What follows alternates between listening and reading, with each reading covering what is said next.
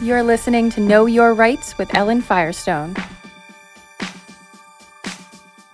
What's going on, guys? Greg here, and this is the very first episode of Know Your Rights. And I'm sitting here with Ellen Firestone. Ellen, how are you doing today? Doing great, Greg. Happy to be here. Now, Ellen is the Chief Operating and Service Officer for Simon I Associates. She's really taken service to heart and has recently received the President's Volunteer Service Award for Human Rights Education. Tell us a little bit about how you got into human rights education. Well, it was about 10 years ago. My son was actually invited to a Youth for Human Rights International Summit. It was held at UCLA in Los Angeles, and he said to me, "I'll go if you go." So that's kind of how it all started, and we went to our first summit, and it was phenomenal. I learned so much, and really was sitting there one day thinking, wow, this Universal Declaration of Human Rights is so important, and I had never heard of it before, and I'm sitting there thinking, wow, people should really know about this. When I went home, I started talking to people about it, and it took off from there. And it's crazy, when we first sat down and you described that there are 30 human rights, 30. That's right. I had no idea. And you told me that's very common. Yes, it is. Actually, most times when I do a workshop or talk to people about it, I will even ask, how many people have ever heard of the Universal Declaration of Human Rights? And many times people had not. And, then when I ask how many rights do we have and I say 30, they're like, wow, what are they? Gets people interested to know what they are. And when you first started, when you went to your very first summit, can you kind of describe that, what you were expecting compared to what the summit was actually like?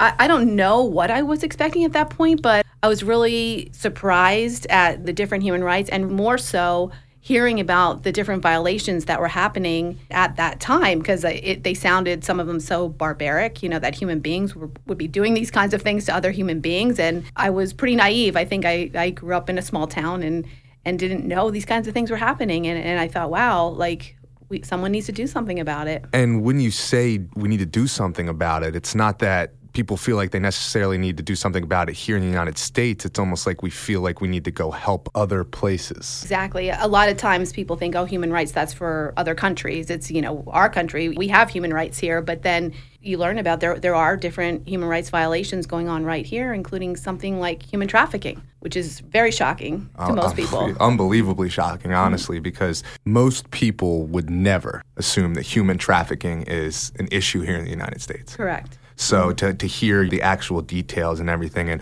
we have a lot to unpack in this podcast series. Like I said, 30 different human rights. And, knowing what they are and, what your rights are as a person. Exactly. So when you do your workshops, how many rights do people know that they have? Well, many times people could name maybe 3, 5. That's usually about it. Freedom of thought, or we're all born free and equal, those kinds of rights, the right to education sometimes. But then when we get into all of the rights, a lot of times I do ask them, which one most surprised you? And get various answers. A lot of times, marriage and family, that's a human right, and people are surprised that's a human right. Or there is one in the Declaration about everyone has the right to rest and leisure, including reasonable limitation of working hours and periodic holidays. For the children, we translate that to the right to play, and of course they love that one. But most times it's very, that is surprising. And something that jumped out to me when I first went through the rights is the right to responsibility. That's actually one of my favorites because the you have a right to take responsibility and help your communities and the world. And it's actually something that's very needed. I mean, one of my goals is to get a lot of people into action, around these rights. First of all, knowing them, and then going out and doing something about them to protect them for themselves and others. And when you're doing your workshops and your classes and you have a bunch of curious faces in front of you, do you run into a lot of issues going through the rights where people are confused that that's a right or don't really understand? No, not really. I think that the document was so well put together. I don't know if but Eleanor Roosevelt was the main architect of the document. The member countries of the UN at that time put a lot of thought into it and looked at things of, how best can we get along as humankind. And that goes right into, you know, the history of where these rights come from. And it's a deep-rooted history. But when we're discussing these rights, the relevance of the rights, it's they're just as relevant now as they always were. Absolutely, yes. And a lot of times, too, in the workshops, I'll ask students or even teachers near the end, like, what do you think the world might be like if we had been educating people about this document for the past 70 years, how would we be treating each other today? Like, at least, you know, people would be educated in knowing that we're all human and we all have these rights. Once you go through this podcast, it's easy to get on board with a lot of them. Like you said, it's very straightforward. It's not like you're going to hear a right like, I don't know about that one. You know? Yeah, exactly. You know, I feel like everyone's kind of understands these rights. And like you said, the ability to teach them at not only now, but at a young age and instill them in our schools could go a very long way. Definitely. As I mentioned earlier, this is the 70th anniversary of the Universal Declaration of Human Rights, which was adopted on December 10th in 1948. And at that time, the General Assembly of the UN asked that the declaration be disseminated and displayed principally in schools and other educational institutions, because that was the idea of how this word would get out, of how best we can get along and have a better world. And when you are doing your workshops, is it mainly schools? Actually, it's schools, churches, spoken at the National Constitution Center, the UN itself, universities, you know, basically anywhere anyone will listen, yes, you know, I'll talk about it. It just gets you thinking, and I have to ask this question, is how do you teach people about human rights? Well, I've been using the educational materials from both Youth for Human Rights and United for Human Rights, depending on the age of the audience.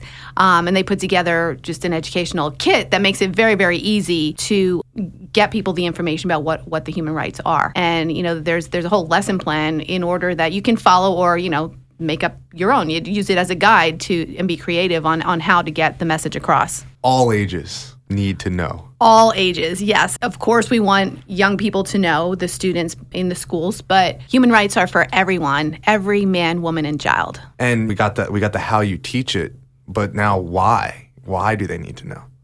Well, if you don't know your rights, there's no way you could do anything about them. And, you know, people every day probably see violations all around them, not realizing that there is a human right that addresses that. And if people knew, first of all, maybe it wouldn't be happening. But secondly, others then could also take action because they're realizing we are all human and we all have these rights. And it's important to make the distinction when we're talking about this, that it's not that police aren't enforcing human rights. Correct. The Universal Declaration of Human Rights itself is not backed by law. I mean, there are laws written around some of the rights, but the entire document itself is not. Backed by law. Right. And this is where the United Nations Association comes in. Well, it's definitely part of their purpose is support the United Nations goals, one of which is this document. And the UNA can work with their senators and congressmen in the countries to do things like ask them to get human rights education into the schools or to at least support human rights education throughout the country in some way. And you've had experience meeting with state, city representatives talking about this. Yeah, so very recently I met with the mayor of Wilmington and, you know, told him about some of the things that I was doing because, of course, we'd like to get things going right here. And when I was in Washington in April for the award at the Youth for Human Rights Regional Summit, I did meet with staff from some of the senators' offices and talk to them about the importance of human rights education. And, you know, they asked, what do you want us to pass on to the senator or whatever? And of course, I said, well, it would be great if we could get the human rights education into the curriculum in schools in the United States. The other thing that's very important, obviously, too, are the issues around human trafficking. And the president did sign in April the Allow States and Victims of Sex Trafficking to Fight Online Sex Trafficking Act, which is really great. And also the Justice Department took actions to close down Backpage.com. However, a lot more still needs to be done to protect our youth. And you mentioned the president. Is the president the only one who can do something about it? No, like we had talked about earlier, there is even a human right. It's Article 29 on responsibility, and it really is all of us. You know, not even just in this country, but around the world, we all need to take responsibility for these rights for ourselves and each other. And through responsibility, we'll create a better world. So that is a great point. This is a very important document, not just for the United States, but for the entire world. Have you done anything internationally? Yes, actually, about 7 years ago, I met a teacher from the Philippines, and she was doing similar work in her country.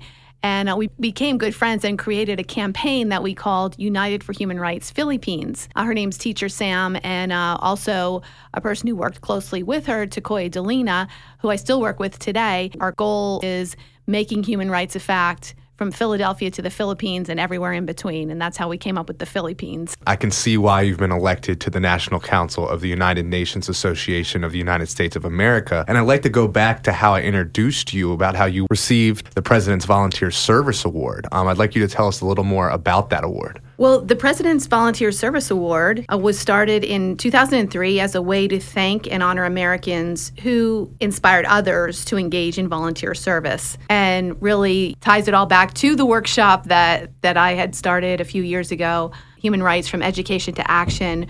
What I thought was important is, yes, definitely I want people to know their rights, and maybe more importantly is to get into action and do something about them for themselves and others. You say get into action, but there's 30 human rights. So which right do you get into action with? Well, that is a great question. And it actually is one of the questions that I asked to participants in the workshop. After they learn their 30 human rights, I get them to look at which ones do they feel most strongly about.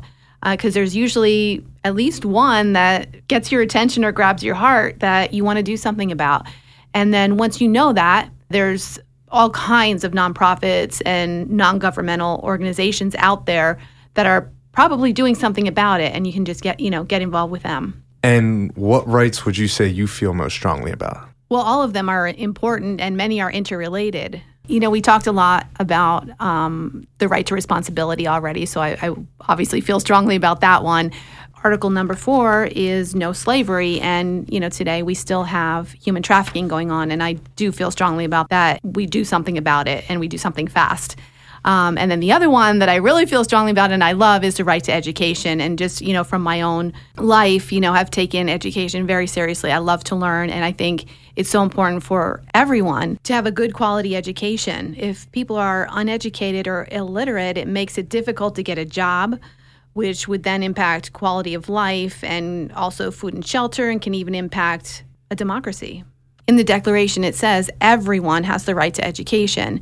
And under that article, there's a part that I really like. It says, quote, "Education shall be directed to the full development of the human personality and to the strengthening of respect for human rights and fundamental freedoms. It shall promote understanding, tolerance, and friendship among all nations, racial or religious groups, and shall further the activities of the United Nations for the maintenance of peace," unquote. What if that was actually happening? That is a very powerful question. What if it was actually happening? And I want to thank you again, Ellen, for doing this podcast series with us. If you want to find out more information, you can check out the description below, and you can also check out a link to get more information about all the 30 human rights. Come back and stay tuned here, because we're going to have a lot more in the future. Thank you guys so much for listening.